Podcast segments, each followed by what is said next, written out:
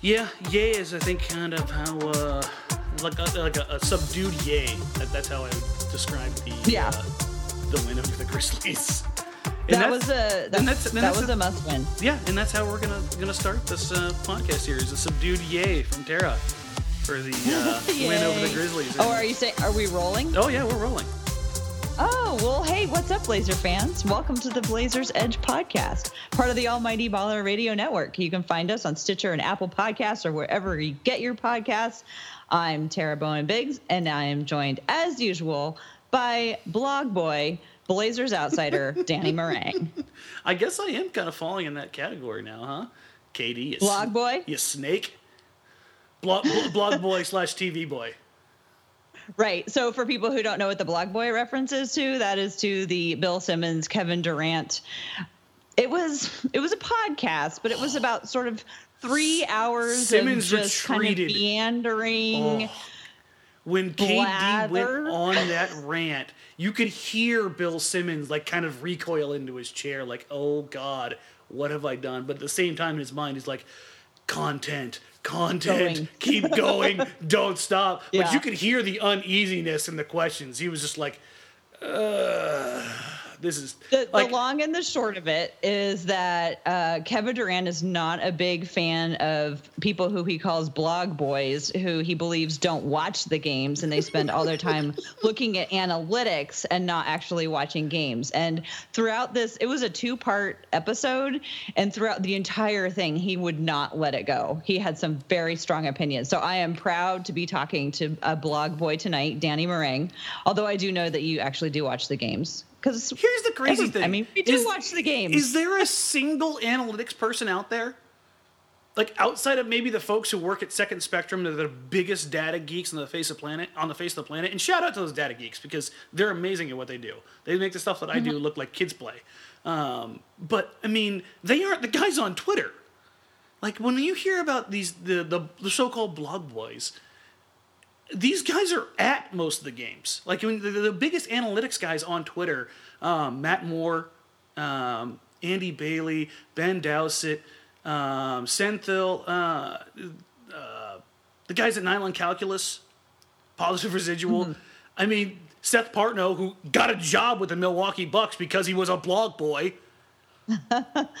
well, and they're they're writing about the game because they love it and they're interested in it. I mean, a lot of people who start off blogging and like you you mentioned a lot of people who ended up making a living out of you know that started with them writing blog posts and learning Yeah. about things and talking about them and describing them and getting good at it and getting recognized for that. You don't do that if you don't love the game. And not only that, they're like the biggest lot of consumers of, games. Like they watch more games than anybody. They're they're basketball fiends. They've got uh, league pass, but I see. Adam, shout, shout out Adam Mares. Adam Mares has got a, a, a man cave. I think like four TVs on the wall with different games of league pass going during the season. And and Adam played Well- college ball, but he's still a quote unquote blog boy as he's the the lead editor at Denver Stiffs. But he's a heavy analytics guy. So I mean, Well, this, this I idea is couldn't- crazy. I couldn't decide if I was happy or annoyed not to be included. So I'm just going to let that one go because apparently it's blog boys. So I, am off the hook. Oh my God! Here we go. do, do you do you have a do you have a lady cave with four TVs? Because that would be awesome I too. can't- I well, let's see, a, a TV and a computer and a phone. That's There- usually how I watch There you go. games. There you go. Yeah, I, I, I, so I I, am, got three.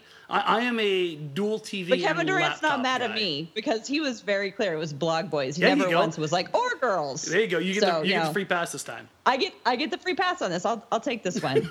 but anyway, Dan, we have a lot of Blazer stuff to talk about. Speaking Uh, of free Sunday- passes, the Blazers Sunday night, the Blazers gave the Grizzlies We, uh, one. Well, we learned that the Blazers made the playoffs for the fifth straight year now. Uh, this is the earliest that they've clinched the playoffs for a while, so I- that's kind of exciting. I, I don't have any party poppers. I apologize. well, you know what? It was it was it was kind of a, a workman like game tonight, and they did what they needed to do. They didn't do it flashy. They didn't blow anybody's mind. It was a Whoa, whoa, subdued whoa, whoa, whoa, yay, whoa. like hey, you said. It was a subdued yay, but one guy was a little flashy tonight, all right? Yeah, Caleb Swanigan was awesome. Yeah, my boy Caleb did some things, but you know that's not who I'm talking about. I know that's not we- what you're talking about. We got a Meyers let's- Leonard flex. We got a Meyers Yes, Leonard we flex did. and a stink face. That is a Oh. winning combination. So for you, it was not a subdued yay. You we were jumping up and down on your couch. I bet, like Tom Cruise style, weren't you? Wah! Oh, absolutely. it was it was it was some risky business stuff in here. I was sliding across the floor. Um, it was it was a workmanlike effort. Um, Meyers was really the only guy off the bench who is even worth talking about tonight. Uh, Swanigan gets an honorable mention, but the rest of the guys, God, they were bad. Right. Well, let's let's get to the let's recap the week so far and kind of build up to how we ended up where we are today because it's a it's a pretty interesting story because like the team at the beginning of the week is different than the team we've got at the end of the week because of some injuries. And so let's talk about how things changed a little bit. Uh, Tuesday, the Blazers beat the Pelicans 107-103 in New Orleans. Damian Lillard had 41 points.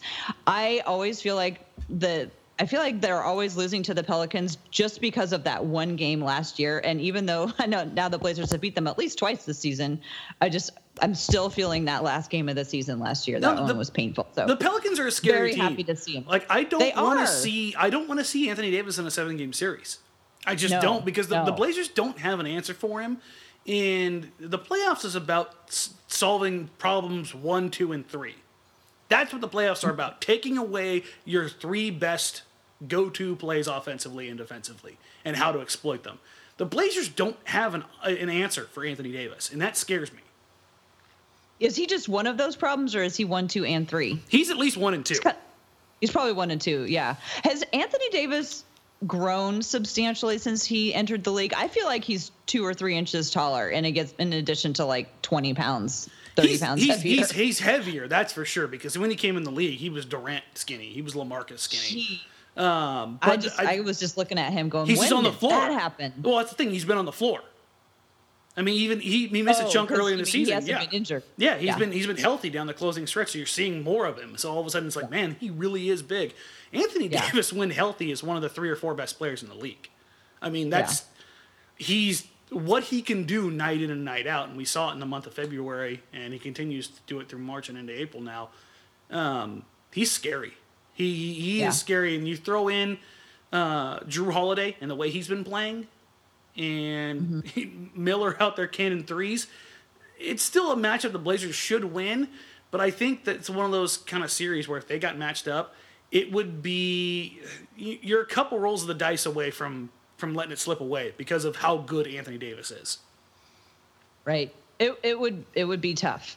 Yeah, maybe next week we can talk more about the potential matchups as things become clearer. you think they're Um, going to be clear in a week? That's Well, that's funny. in a, I think they, I think by the time I think in a week they will be more clear. They're The not Spurs at all right now, but I think the a week- Rockets. Denver and Milwaukee had one of the craziest games of the season. Like, it's going to be one of those things where, like, outside of the top three, it's probably going saying to a be week from now, I know, I know. I'm, I'm, I'm legitimately saying I, I, I think it's going to come down to the last two games of the season for seeding. I think these guys because Well- everybody plays each other.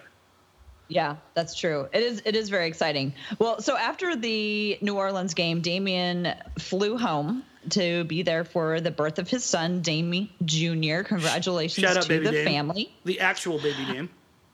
Yes.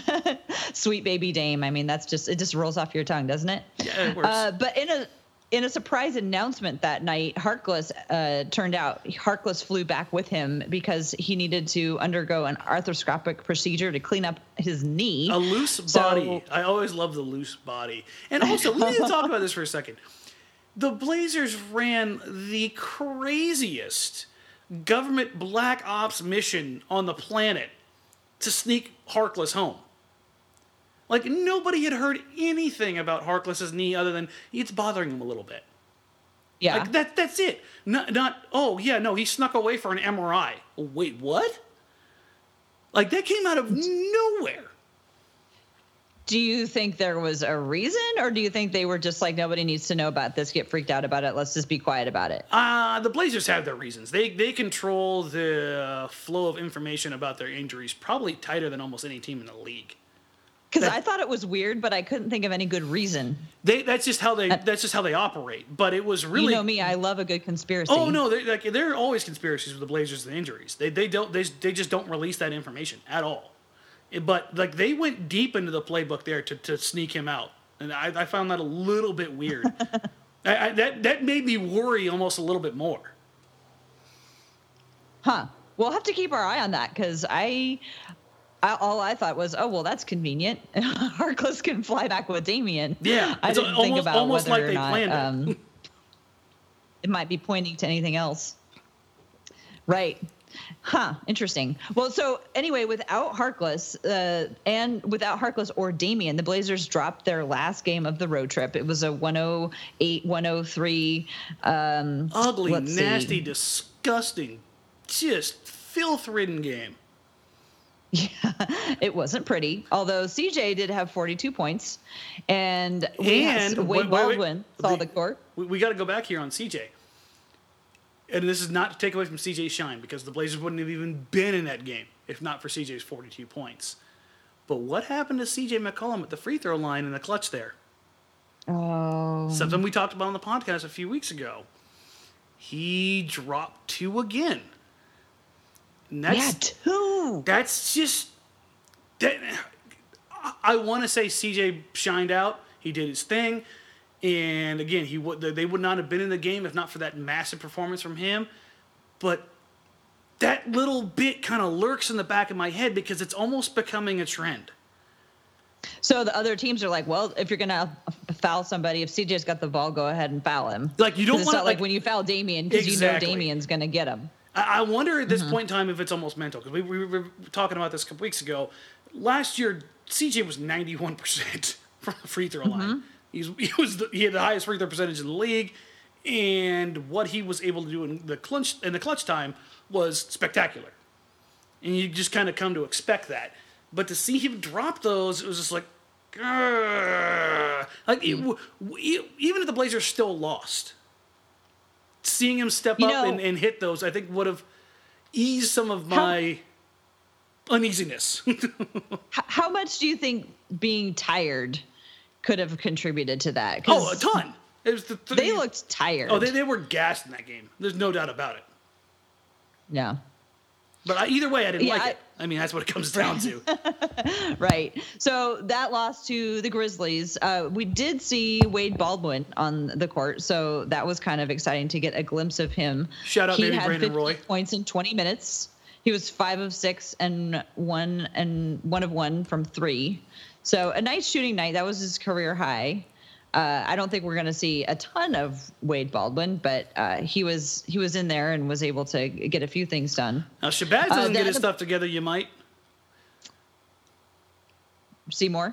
Yeah, because Baz is struggling Yeah. lately. He had another rough one tonight. He's from the highs that he had a, a month ago. Man, this last couple weeks have not been kind to Shabazz. I, I really hope he breaks He's out of struggling on offense. Do you see him struggling on defense as well? No, he's not one of those guys where one side of the floor affects the other. He's always going to give it to you on. Oh, well, he's he's going to try to give it to you on, on both sides of the floor. I mean, mm-hmm. tonight there was a possession where he caught it on the wing, and the Grizzlies just looked at him like, "Shoot it." They didn't. Mm-hmm. They didn't even run it. They gave him. They gave him the full Evan Turner treatment. like, hey, you ain't you ain't hitting this. And he proceeded to miss, and it was like, oh, that would have been a big shot for Baz's confidence. That would have been nice. Yeah. I feel like over the week there has been some spotty shooting from the offense, but I haven't looked at Oh no, it's a the dumpster fire. statistics. Okay, well, let's talk about that in a minute because I do I want to know what those are. But let's just just finish with the how the uh, week went before tonight's game. They got Blazers got back on track against the Clippers, and the Clippers have actually been playing playing pretty well lately. They'd won four of their last five, including a win over Milwaukee and one over Toronto. It was uh, Blazers took that one 105-96. Damian returned to the floor. He flirted with a triple double. He had 17, 11, and seven. not so not there. like super close. I just, yeah, it's just so strange. Like everybody else in the whole world's getting them, but He's not. But He those doesn't 11 chase him. assists. He doesn't chase him. Those 11 assists are something I want to talk about next, is because Mm-hmm. the last couple of games, there's been a lot of assists. Yep. So I don't know if that's just because, like, you know, instead of giving out cigars, he's just giving out assists to everybody, or if the Blazers are trying something new, or what's going on with that. Um, but the big news from that game Ed Davis sprained his ankle. Gather yourself. And he's going to be out one to two weeks, is I- what they say. I know. Ankle I know the sprains folks. are hard. I, I know. I know the folks in, in, in the what Facebook group were were distraught and It disheveled. was it was a rough night for uh, for all of us Ed Davis fans. And it was one of those things when it happened live. I saw people, few people were like, "Oh, it didn't look that bad." And they showed the replay, and I'm like, "He's out for a week." You, Yeah. you don't unless you're Andre Miller, you don't roll your ankle at 90 degrees and just walk walk it off the floor. I mean, you just you just don't. And I hope Ed gets healthy quick. Um, obviously, the timing of these injuries, probably the Blazers' two more, most important role players over the last few weeks have been Ed Davis and Maurice Harkless. Not exactly a great time Yeah. to lose them. But I mean, if you're going to lose them, lose them before the playoffs. So hopefully they're ready in time. But Yeah, just hope that it's uh, going to be enough time. yeah, with Ed, I think we're we're safe there. Harkless, I'm a little more concerned about. That kind of thing is one of those things where yeah, he could be ready, you know, in two ish weeks, but it can easily stretch to four very quickly with something like that. Because anytime you go in, inflammation's a problem, stiffness is a problem, range of motion, all that stuff. Uh, just the just general comfort level, and then of course there's taking time off for basically being off of it and not really using it for a couple weeks. That that affects your conditioning. Those are all things that, that you need to kind of keep in mind with those kind of injuries. Right. Well, hopefully, at least one of them will be back by the time the playoff starts, and the Blazers are going to be in the playoffs because I, I guess they found out before the game that everybody else had played their games, Yep. and the Blazers were going to make it to the playoffs. But yeah, we're definitely going to need those uh, one of those two back at least by the start of the playoffs if they're going to be able to make it through that first round. I think I don't think they can make it through the first round without both of them. What do you think? Well, here's the thing. I- think you're okay as long as you've got one of them back because of Right. the consistency and that kind of thing. The dark horse candidate here is if the Spurs somehow get matched up with the Blazers. I don't think it's likely now with the way the Spurs have been playing lately and the way they're closing the season. But if Kawhi Leonard does come back, and I'm not assuming a healthy Kawhi, I'm assuming 70% of Kawhi Leonard. 70% Kawhi Leonard and the Spurs presents a big time problem for the Blazers because they don't have an answer for him defensively without Harkless. You can try to mm-hmm. throw Aminu on him, you can try to throw Turner on him, but you're going to have Aminu probably on LaMarcus a lot more because I don't think you're going to have, you would have like mm-hmm. Nurkic on LaMarcus for long stretches. Pop would probably try to make it that way to try to take advantage of that matchup, pull mm-hmm. Nurkic away. But I think Harkless is the more versatile guy to be able to put in there for longer stretches on, on a guy hmm. like Kawhi. Really, any wing, which is why I know this kind of contradicts what I was saying earlier. But the Pelicans, if you don't have Harkless, are probably the more favorable matchup because the lack of wing um, premier players with the Pelicans probably favors Portland in that instance. Right. So also, if, if they were to, I can't, I don't even remember what the standings are right now. But like, if Portland was going to uh, match up against OKC, that's another one where they want, we would need. Yeah, to OKC see is a Harkless on Paul huge one because you want to have as many fresh bodies as you can, making life miserable for not only Paul George, but there'd be stretches where you're going to put a guy like Harkless on, on Westbrook. Because Mm-hmm. you, you don't want Dame or CJ picking up Russell Westbrook all game. That's that that kind of thing is exhausting. That dude wears on Mm-hmm. you. He's he's just going to go downhill all night long. So um, as up and down as Harkless's play has been throughout the season, before he went down, he was easily playing his best basketball, not only of the season, but in his time in Portland, in my opinion. And his contribution makes everything easier for everybody else because he, like we talked about earlier in the season, the things he wasn't doing, getting out in, in transition, get, generating easy buckets, generating steals, those hustle plays.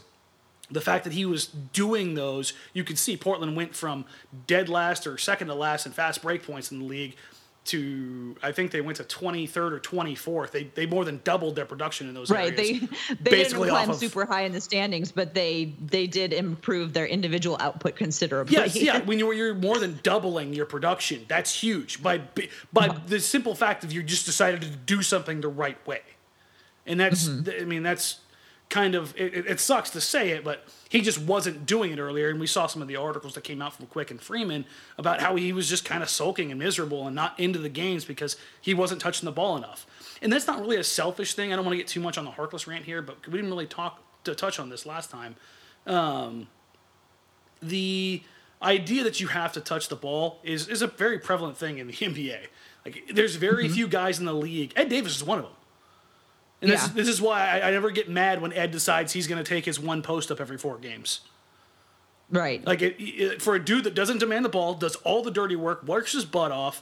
If he wants to take his post up and go to his left shoulder baby or his right shoulder baby hook with his left hand, do the damn thing. Because Right, he, let him do it. He works his butt off and he wants to, the same thing tonight. Caleb Swanigan got a possession where he got deep post position and I think it was CJ had the ball and he's just like, you know what? He worked really deep for the post position. I'm gonna go ahead and get him the ball. And Caleb went to work. He missed the shot, but you reward those guys for doing that work. And I think Harkless felt like he wasn't being rewarded. But in the same sense, I don't think that Harkless was necessarily doing the work necessary to be rewarded, i.e., running the floor and being that extra effort guy earlier in the season. Mm-hmm. So with Hark with Harkless out, you know, those are some of the. It's kind of a, you know, who is it? Who who's going to replace him on the other team? Like who's going to replace his ability? to guard multiple positions to uh, get like you said get in transition who's going to replace his ability to do that uh, on the floor but with ed davis out one of the things that i'm concerned about is when ed davis is out as we know all year ed davis has been playing alongside zach collins so that's been super essential to how things have been working lately. Ed, Zach Collins has played 80% of his minutes alongside Ed Davis. So with Yeah, you, if you Davis out- combine all of the other minutes that Zach Collins has played with other other players, it is in Mm-hmm. the front court. If you combine all of mm-hmm. them, it's not even a quarter of what he's played with Ed Davis. Mm-hmm. Mm-hmm. right, That's right. nuts. The the yeah, the next closest is Zaminu, and then Nurkic, and then Meyers Leonard. The um, but so the question was, is Terry Stotts going to slot somebody else in there in that that you know first center off the bench so that Zach Collins can come in and be the four, or is Zach Collins going to step into the four? What was Terry Stotts going to do? And we saw one possible solution tonight. We saw Terry Stotts send in Meyers Leonard when Nurkic got in early foul trouble.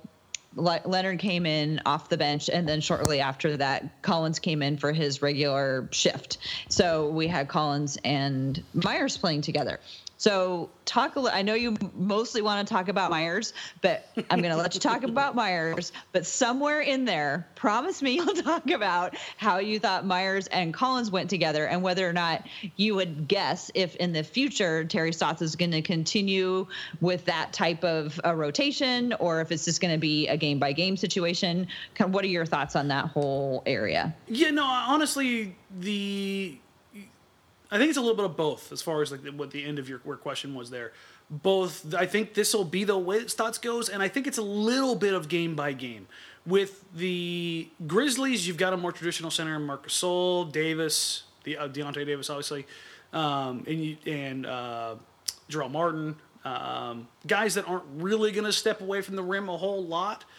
Um, and to be honest, people can laugh and giggle all they want. Meyers Leonard's comfortable in there. If you want to play in the paint, he's he's got no problem playing in the paint. He, he that's kind of what he's capable of doing consistently. Um, so that made sense. I figured Stotts would go that way. Um, I I really like seeing the fact that that Stotts has gone to Swanigan. Um, Swanigan had a couple plays tonight where um, ball movement wise, facilitating from the elbow, from the high post, above the break, some unbelievably phenomenal pinpoint precision passes um, that resulted in easy buckets. Two stick out perfectly to me. One, the the backdoor cut where he hit CJ McCollum on the bounce pass, and the other when they were they were fronting Nurkic on the post, and he threw a, a pass over the top. Probably the one of the best entry passes I've seen all season. Of course, it came from a big man um, to Nurkic, leading him to the rim for a wide open uncontested dunk. Um, I, I like those spot minutes from Swanigan because I think he gives you some of that playmaking um, that we've seen the Blazers do more of lately. And I, I've alluded to this on Twitter over the last couple of games. There was a stretch there where the Blazers kind of struggled to get their offense going, and I think they went away from some of the side pick and roll, mid pick and roll stuff, which is where Collins, coincidentally enough, feasted on uh, against the Clippers. I mean, he had what was it 13 in the quarter in that game. Um, all of it, all of it came off um, action on the backside of the play. It just dunk, dunk, dunk, dunk, dunk because he was able to create So off of many action. dunks lately. Yeah. Well, that comes off the side pick and roll between Dame and Nurkic. I mean, that's that's what dictates that night in and night out. And once that play gets rolling, the defense slides side to side to side. And if you're going to put Collins out there, have him alongside Nurkic, have him alongside Leonard, have him alongside Swanigan. Because you know what all three of those guys do? They screen the living daylights out of people. Those are your three best screeners, and it's not even close. I love Ed, and Ed does a great job. Ed is not as big and as, as wide as those guys. Those guys just eat up space, and they love to set screens. They, they So you like Swanigan's? You've seen enough of Swanigan's screens to like those screens. Oh yeah, no, he's he he's a he's the kind of guy, and Ed Davis I think is in this mold. I just don't think he has necessarily the same uh, girth and weight to really throw into guys. And I think he looks more on. He kind of holds the screen a little bit and delays his role to pick up offensive rebounds, which is something he's innately good at. yeah. Um, Right. it is, it's a little bit different look. Um, when Nurkic does it, he's rolling to the rim with authority. When Meyers does it, we saw it tonight. He rolls to the rim hard, which is a new development this season because you know last year he just kind of floated about the three point line. But that's another thing is that if you have a guy like Leonard on the floor with Collins, even if you don't consider Meyers Leonard a shooter, even if you have negative things to say about him, NBA players are still looking at him and going, eh, I know he can shoot. I probably need to stay a little bit higher on the screen. Now you've got Leonard pulling one side, you've got Collins pulling the other, and that middle of that floor gets wide open for a guy like Damian Lillard or CJ McCollum tonight against the Grizzlies. That came to the tune of 11 free throws for Damian Lillard. That's not a coincidence. When you spread the floor that much and you let that penetration go out, excuse me, um, a guy like Damian Lillard is going to get to the rim one on one and draw contact and free throws. So, do you think that Collins? uh, Do you think that Collins has reached a point where he can figure it out enough to pair up with whichever big man that, like, because I, I was kind of figuring, you know, at some point he's going to have to fly on his own anyway. He wasn't going to be able to come in with Ed Davis for the, you know, rest of his NBA career. Probably, I thought it, by the end of this season, you know, he would have to start doing it sometime. Do you? Did, did he show enough sign, you know, for a rookie? uh, that you think he'll be able to outlast this, you know, without Yeah, no, yeah, no, I, I, I totally get where you're coming from here. And, and here's the thing: and this is not a shot at Collins. The Blazers aren't asking him to do a whole lot. The, the Blazers really don't ask their power forwards to do a Mm-hmm. Well, that's lot. why Stotts is so good at developing Yeah. players, is because He's just putting them in a position to succeed. They play within their with you know play within the system and play within themselves. Then they can really grow and develop. It's when Yeah. they try to do everything all at once, and maybe that's kind of what Swanigan is. I- think Swanigan sometimes maybe tries to play a little bit outside of himself because he's super enthusiastic.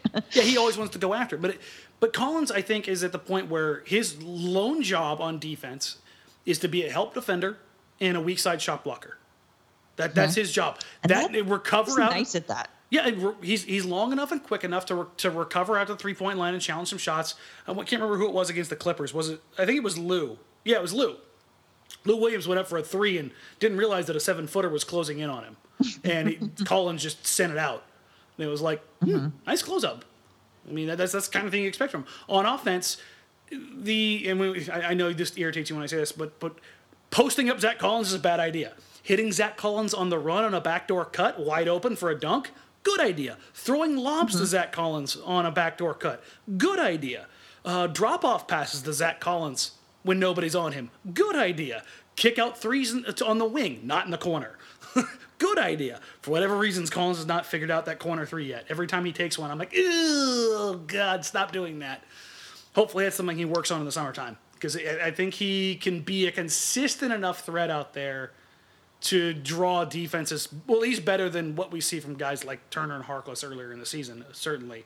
But uh, I mean, you simplify that game for him, and, and that's again, mm-hmm. that's not a shot at him. That's just that's how you deal with rookies. You, well, you, right, and what, what we've seen is the game has been simplified him by his presence alongside with Ed Davis, and now he mm-hmm. doesn't had have Ed Davis, and it seems like he's ready to take that next step to still continue to play within himself, but now to do it with other players. If you want to look for something like to evolve in Zach Collins, so like an extra contribution area that really just comes from understanding and effort. Without Ed Davis, the Blazers, and they showed it tonight, are going to struggle with offensive rebounds. Oh, right. Mm-hmm. Meyers Leonard is not a guy who rebounds in a traditional sense. He rebounds like Robin Lopez. And by that, I mean it's team rebounds. He boxes everybody else he, out yeah, so that other he, people can get him. He boxes out two guys at a time at times. Mm-hmm. I mean, he just he just eats up space and guards and wings. Guys like Aminu and Harkless feast on those rebounds. Um, if Collins is going to be that guy um, out there, I don't think it'll necessarily work too much with the way the Blazers play defense because Collins is going to be a little bit more on the perimeter regularly.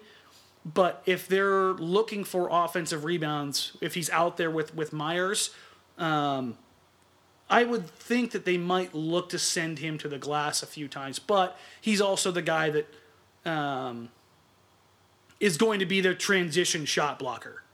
So he's he's the guy who's going to be out a little bit higher, and he's going to be the earlier guy back. Meyers runs the floor well. Caleb Swanigan runs mm-hmm. the floor well, um, but they're not as long and rangy and cover as much ground as quickly as somebody like Collins can, who's already going to be out further on offense anyways in transition. So um, I don't know if so it'll necessarily short... work out, but it, it, it's something that something to keep an eye on. If the Blazers do change anything, if they do want to generate those those extra chances, Collins I think is the guy to look at in those opportunities. Okay, so you, the short answer is that you think Zach Collins has the opportunity to pick up some of those offensive rebounds. Yes, that Ed was getting. There's a lot of caveats to that because of the situation sure. and where he's at. Um, but like if, if you wanted to say like the, the extra possession plays, that's that's kind of where he could slot in as far as you seeing a little bit of growth that would manifest mm-hmm. itself in, in box score counting stats. Mm-hmm. Is, do you want to add anything else about what you saw out of Meyers tonight? Because it it was nice to see him. I, I really thought that he this was well. the opportunity for him to uh, yeah to come in and, and play well, and he did. He had some dunks. He had some shots. He, he had a drive-in kick that resulted in an extra pass, a hockey assist for three in the corner. um. Meyers, Meyers played well tonight. I, I, think there was maybe one time where I was like, "Wow, come on." And I think mm-hmm. he got he got mixed up or mixed up on a coverage. But I also saw him bark at, I think it was Evan Turner. I can't remember. I got to go back and look, look look at my notes. Um, but for Turner taking the the wrong coverage defensively and jumping above the screen when um, the screen never came.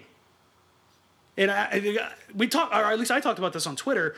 Um, maybe some other folks noticed this tonight, but it it sounded like the mics were turned up a little higher than they typically are on the court because I heard conversation on the floor all night long, and it was. I, I, love that, and it's one of the things I love about sitting mm-hmm. close to the floor. Sometimes is that um, you get to hear the communication um, and what's going on back and forth between these guys. Meyers, for all of his questions or falls or however people want to talk about it, Meyers talks on the floor probably more than anybody.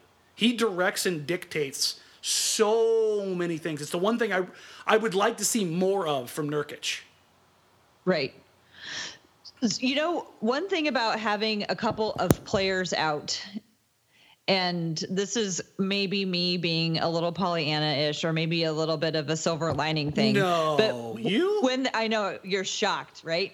But when when there's disruption in the regular routine, I think everybody has to pay a little bit closer attention to what's going on and they have to talk more and they have to be a little bit more on top of things because things are shaken up. And I think that can end up being a good thing because ultimately they could have just, you know, coasted through or they I think they could have run the risk of coasting through, finishing things out, but instead they have to kind of double down their focus because they have had some changes to the lineup thrown thrown at them. Mm-hmm. And I've noticed actually the last couple of games, you know how much I love pointing hadn't been seeing a lot of pointing this year and i feel like it's because they are you know in better they're you know they get each other more they trust each other more they understand the plays better.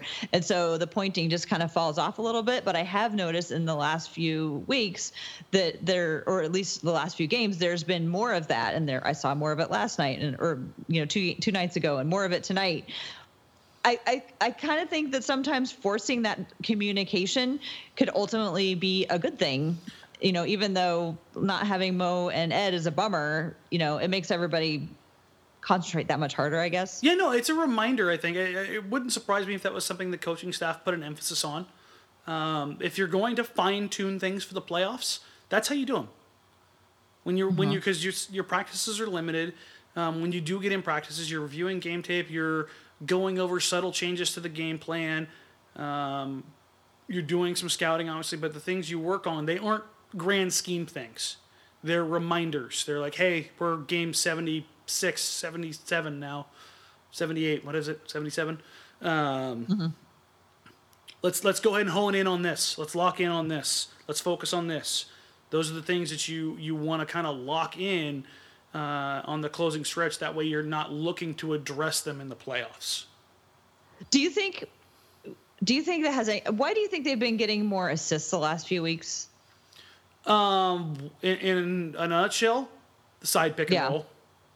I think that's the biggest benefactor or the biggest contributor to this. So do you you think they've been focusing in that particular play, and that particular play generates a lot of? It's where all I mean, the, it's yeah, where all the gravity all is. over the place. It's where all the gravity is. Anytime you have Dame mm-hmm. on one side of the floor, CJ on the other, and Nurkic rolling down the middle, it results in good things. Now Nurkic had a couple bad catches on a, and a couple bad passes that were thrown him, not just tonight, but over the last couple games.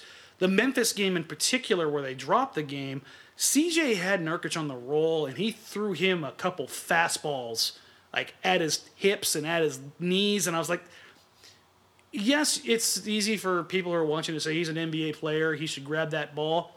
That, that's not how seven footers work, folks. you put the ball at their chest. That's where you put the ball. You don't put the ball down low and make a big man bend over to get the pass. Uh, that that's my only criticism of that over the last couple of games, last couple of weeks. But as far as the offense itself and generating more opportunities for everybody, um, they're still getting good looks. The big one here, obviously, is the three point percentage is dropping, and yet the assists are still flowing. Why? Because the ball's moving inside out, side to side. And okay. that is all based on the gravity, basically, of Dame, CJ, and Nurkic. Uh, they I mean, if you look at what their assist numbers could be if they were hitting their threes, good God. We, we talked about this earlier. And you said you want to kind of come back to it, so I'm gonna I'm gonna touch on it now. Yeah. Over the last seven games, the Blazers have the second worst three point shooting percentage in the entire league. Ooh. Twenty nine point three percent. Ugh. That's awful. That's brutal. Well, and what's the number of shots? Uh, where are they in terms of shots that they've gotten off? Because it seems like they're getting plenty. They're getting 32 threes a game. And where is that in the hierarchy? Oh, how, as far as where or it sits in the, in the league? Yeah, uh, that's, sorry, ni- that's, that's, ninth. Okay, so, so, they're getting plenty. so they're taking the they're ninth continuing most. to get plenty. They're just not hitting him. So yeah. why aren't they hitting him? I, I, don't know. If I knew that one, I they would pay me a lot of money to fix those things. I wish I knew, because they're getting looks. Bad I mean, luck. Tired shooters just happen to be uh, re- regression to the mean. Evan Turner had been hot there for a while, and Evan Turner over the last uh, two weeks has front rimmed quite a few threes. Uh, Collins has cooled down quite a bit. Connaughton has just struggled. Yeah, Connaughton, Connaughton has Connaughton and Napier have been struggling a lot. Connaughton has so Luke Dame Babbitt disease. Oh yeah, but Dame and CJ find other ways to score, especially Dame getting to the mm free throw line. Connaughton mm has had he has Luke Babbitt disease. Every shot he takes looks good, it feels mm-hmm. good, and then it hits the back of the rim. And it's like, for the love of God, Pat, please make that.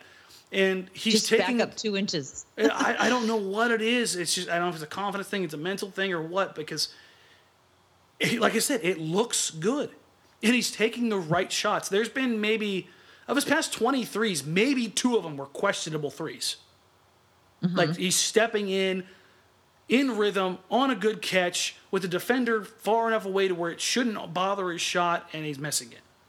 There, he's taking all the shots that Allen Crabbe wouldn't take last year. Right, he's not hesitating. No. you know how that's that's my refrain. At least he's not hesitating. I will never get mad at a missed shot that was the right shot. That as long hmm. as you, I- I'm a big proponent of if you keep taking the right shots, they will They'll pay off in. in the long run. Now there gets to a point where somebody taking that shot is no longer the right shot. Like career thirty percent Okay. three point shooters I see what you're continuing to jack up threes for no reason.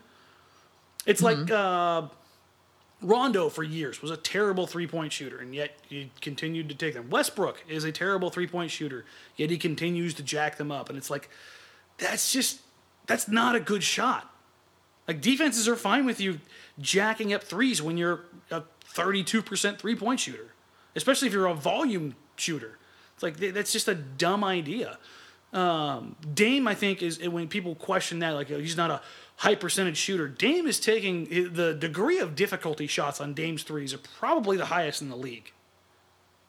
I mean, the stuff You that he, so? yeah, I mean, the stuff that he does, step back, fade away, contested, and he's still shooting a respectable percentage while taking 10 threes a game. I mean, that's that's difficult to do. If Dame was taking nothing but Kyle Korver, JJ Redick, spot up, catch and shoot threes, Right, I, okay. I have a pretty, I see what you're saying.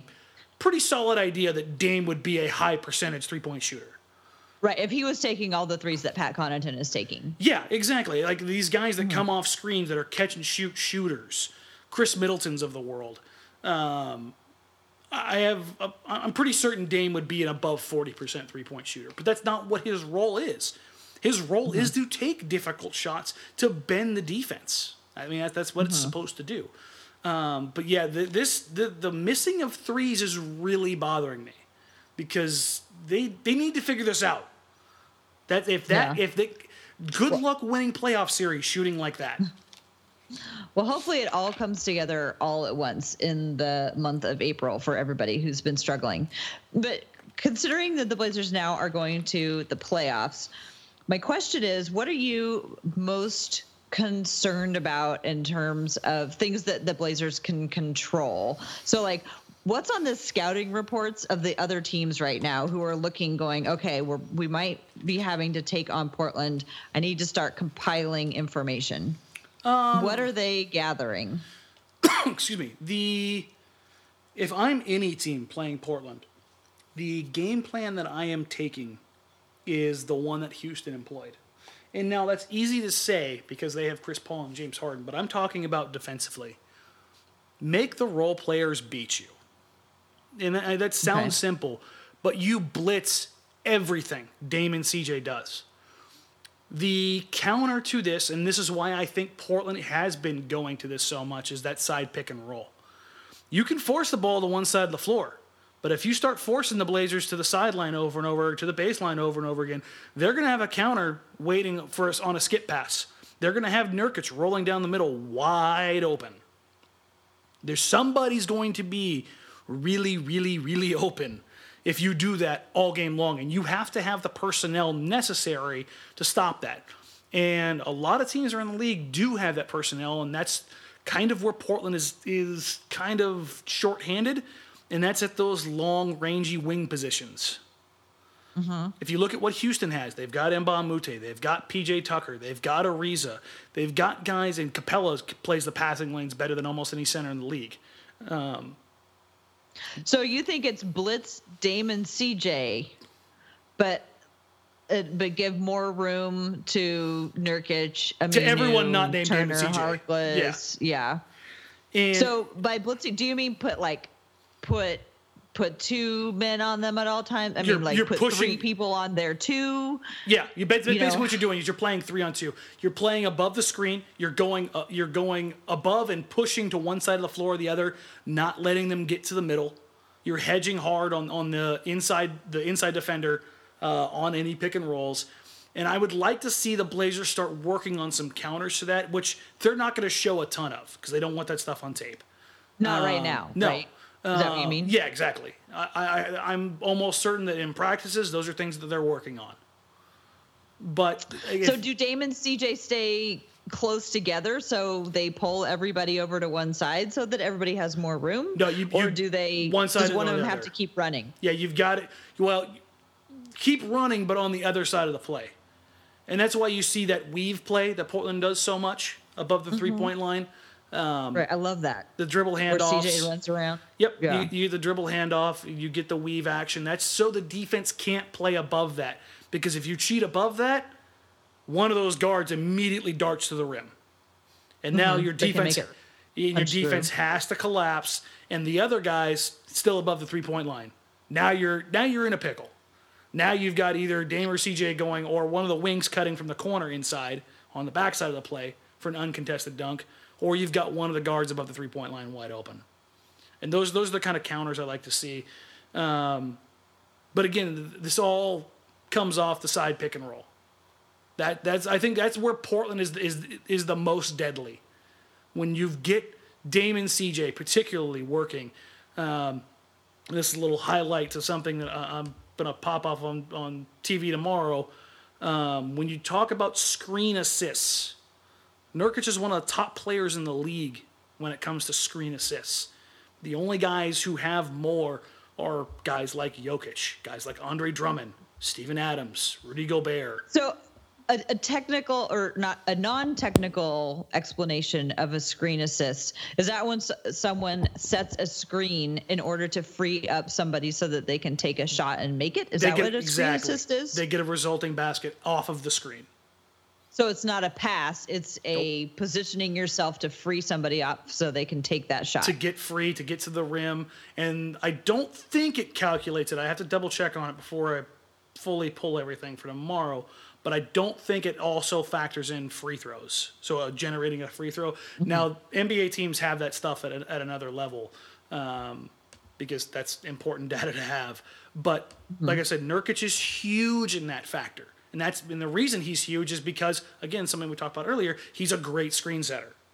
He's so big and just wide that it's very difficult to get around him. Um, and the Blazers rely on that, and it's evident in, in how this these numbers bear out. So everybody always loves to complain about how the other teams always are setting moving screens. Now be honest with me.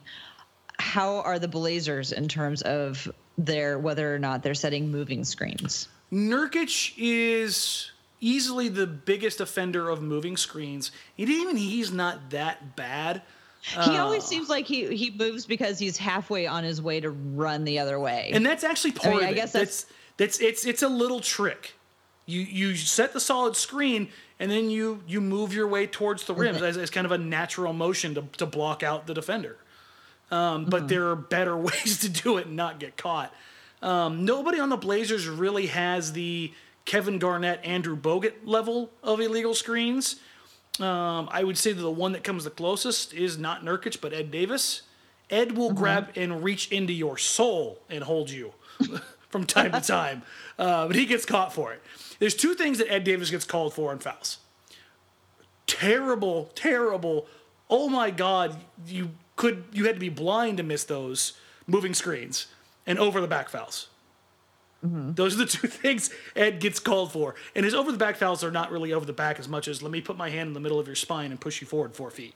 those are Get the, you out of there. Yeah, those are the two. those are the two levels of Ed Davis fouls. Um, otherwise, Ed's pretty clean on those. Collins, uh, this this is a shot. Collins doesn't set screens. he sets glancing blows. Um, Well, he's only like the size of a two by four Yeah, right now. Like I mean, if if the Blazers are going to send anybody to uh, overseas for some for some HGH treatments, we were, we were joking about this the other day. He he's he's the most likely candidate. If if he came back looking like like Sly Stallone after a trip to Germany, I wouldn't be disappointed. Um, his So, but in terms, so in ter- okay, so he's not big enough. No, to, he's- he's- he's just not set big enough. substantial That's- screens right now. No. Although, who did he knock just the heck drop straight down on the floor earlier? There was somebody who ran into him like a, he'd run into a brick wall, and everybody was shocked, including Zach Collins. I, I missed that one. I don't I don't remember. Oh my one. gosh. I'm, I must have walked can't, away. I can't remember. I'm it was about halfway through the season. It was one of those ones Oh, where you okay. were probably Early, crying earlier, the whole earlier, game. earlier in the year. Okay, gotcha. I thought you Yeah. talking about Oh, yeah, last couple games. I was like, I have no idea when this happened. Um, no, I I feel like it was maybe against the Clippers or or somebody. But anyway, but Let's- let's how about in terms of timing and pres- like like where he is setting his screens? Uh, it's a it's it's a weak proponent of his game right now. It, I, Mm-hmm. I just I don't count on it. A lot of his stuff as far as his screen setting is above the three point line in those triple handoff scenarios and, in those weave Yeah. scenarios where it's not necessarily about how hard or efficient you set the screen as much as it is about making the defender work to get over consistently. Right. So his aren't more likely to turn into an assist. They're more likely to just help the movement of the ball. Yeah, exactly. He's he's facilitating the the the creation of space by a little blow here, a little little pop of the shoulder here. But yeah, Zach's Zach's not freeing anybody up with any you know bone setting screens. And, and again, hmm. that, that's just he's just not big enough. He, he's he's got to put on probably 25, 30, 30 40 pounds before Yeah. that before that really even becomes a, a reality. So we don't usually talk a lot about upcoming games, but there's some important ones on the docket this week. Every The one of I think, these from, save from here on out. Well, yeah, I mean, well, and even then, you know, nothing is given. But again, I think playing against Dallas under, uh, you know, with undermanned is going to be a good thing because they're going to have to concentrate a little bit harder. Mm-hmm. But after Dallas on Tuesday, they play the Rockets and then the Spurs. So, what do you think is going to be the key for the Blazers besides the miraculous the return of Ed Davis and or Mar- Mo Harkless? Take care of business in Dallas. Don't do anything stupid. Rockets might be resting Here's players by then. Here's the thing about the Rockets. I hope the Rockets are playing at full strength. I I really want the Blazers to get an opportunity to get a win against these guys.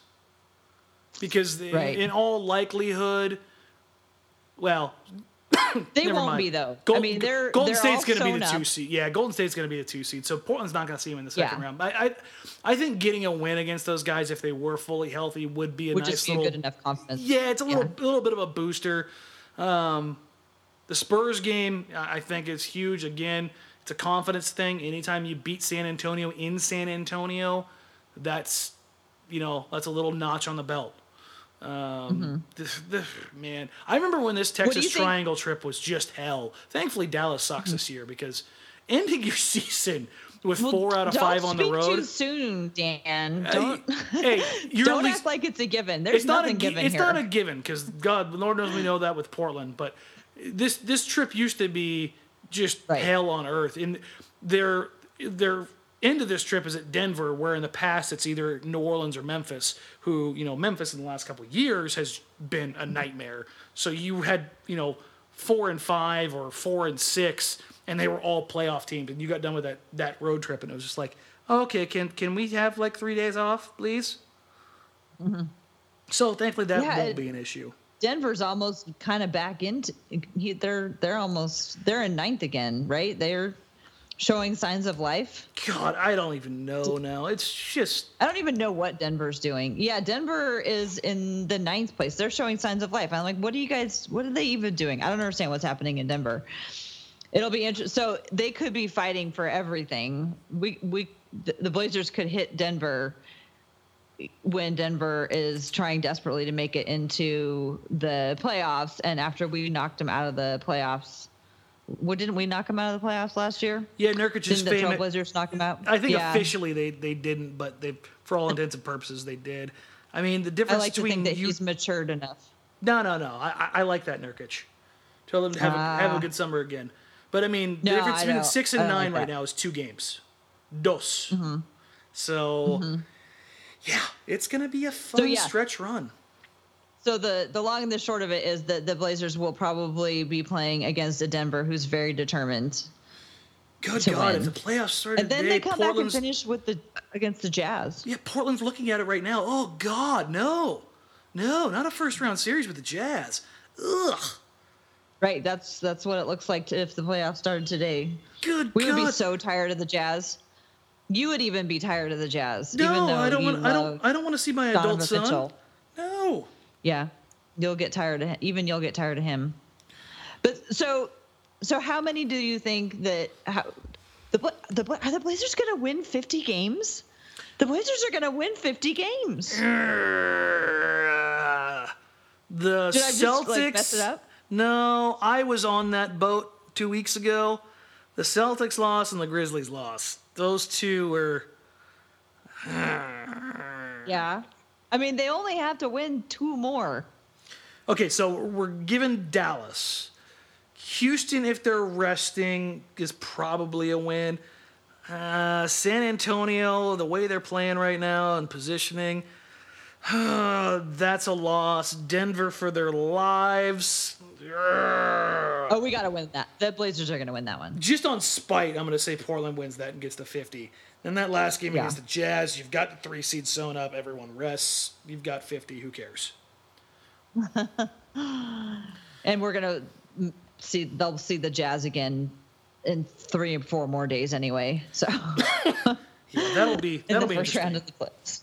Yeah. Well, I I really did. I was a bad fan and did not believe at all that the Blazers were going to, you know, even be knocking on the door at 50. I think I said 45. I thought if they came out and played better than they did the you know got a better record than they did the first year that they were together so that you know the year they had 44 wins i was like okay if they can actually put together that like on purpose not just because nobody knew what was coming in As opposed to stumbling but into it. Right. Well, I mean, because you know that that that's what happens sometimes. Like you know, when you're when you're brand new and you form together, and people really aren't expecting you to come in, and you have good chemistry, and it happens to be good. You know, you overperform, right? And then you know they got 41. So I thought, okay, if they could on purpose put together 45 wins, that that would be pretty good. So they've already surpassed that.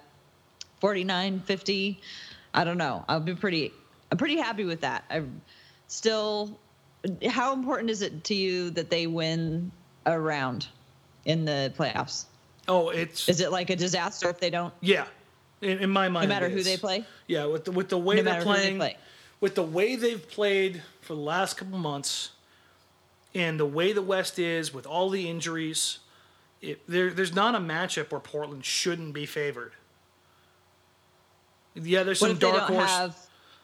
if they even if they don't have Harkless, you still have Dame CJ Okay. Nurkic. Um, The only one here that I would call a dark horse would be if the Spurs got back Kawhi, but I just don't see that matchup happening. Um, Utah should not. The, Utah will get some games. I, I think that would be a series that would go four two, just because Utah's a, just a pain in the ass. Um, Minnesota, there's rumors of Jimmy Butler coming back. That scares me.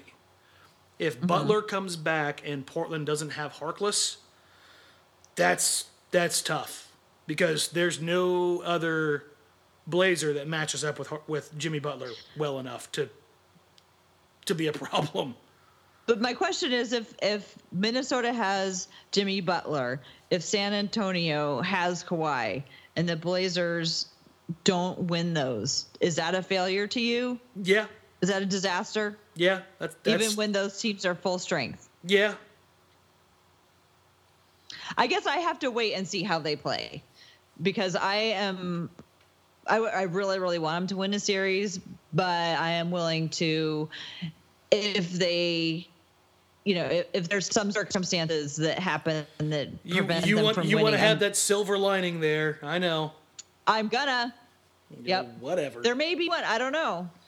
I don't know. I mean, I, I get it. Like they've been playing well enough that You have know, to like deliver you said, on they should be favored. you have to deliver on expectations. That's how you grow in this league. So, but you have to do you have to deliver on the expectations that you have going into it, or like from the expectations from the beginning of the season? No, I think I guess you were your expectation at the beginning of the season that they would win a series, a first, the first round. I thought they would get matched up as a five or six seed and have a legitimate chance in the first round. Uh huh. Okay, so you actually had them at a higher seed than I did, which is kind of funny. Yeah, but when, you we, when we started I the like season, to, I, I said 46 and a half wins. that was the number that I kept landing on. I like to hedge my bets so that I can be pleasantly surprised. Yeah, no, not So- me. I like to be disappointed. What can I say?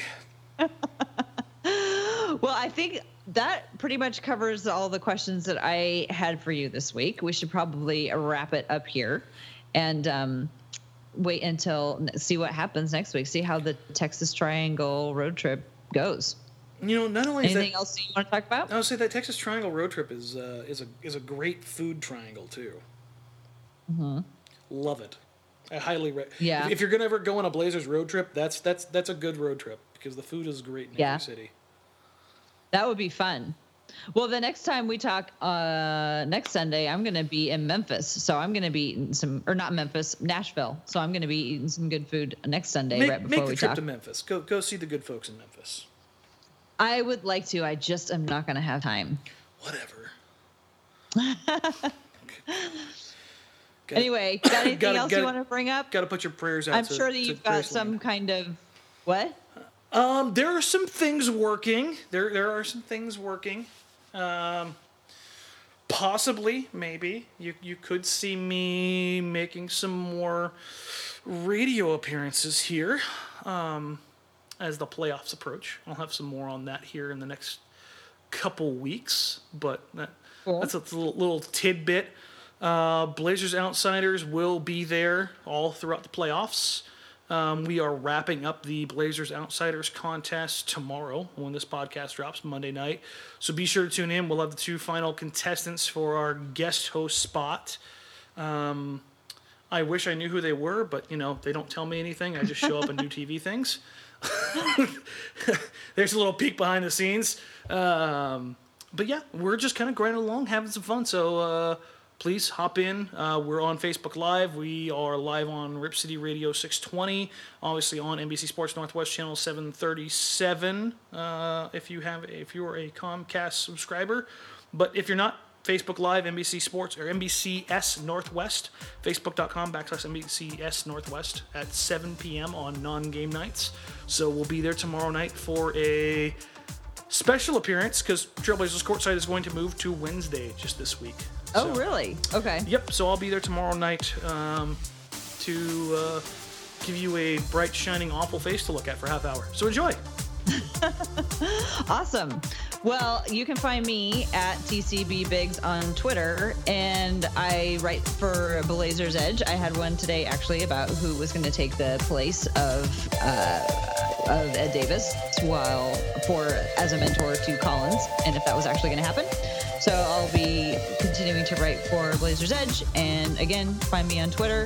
You can also send us an email at Blazers Edge Pod at uh, sorry, it's not at it's Blazers Edge Pod at gmail.com. Man, emails are really hard to give out.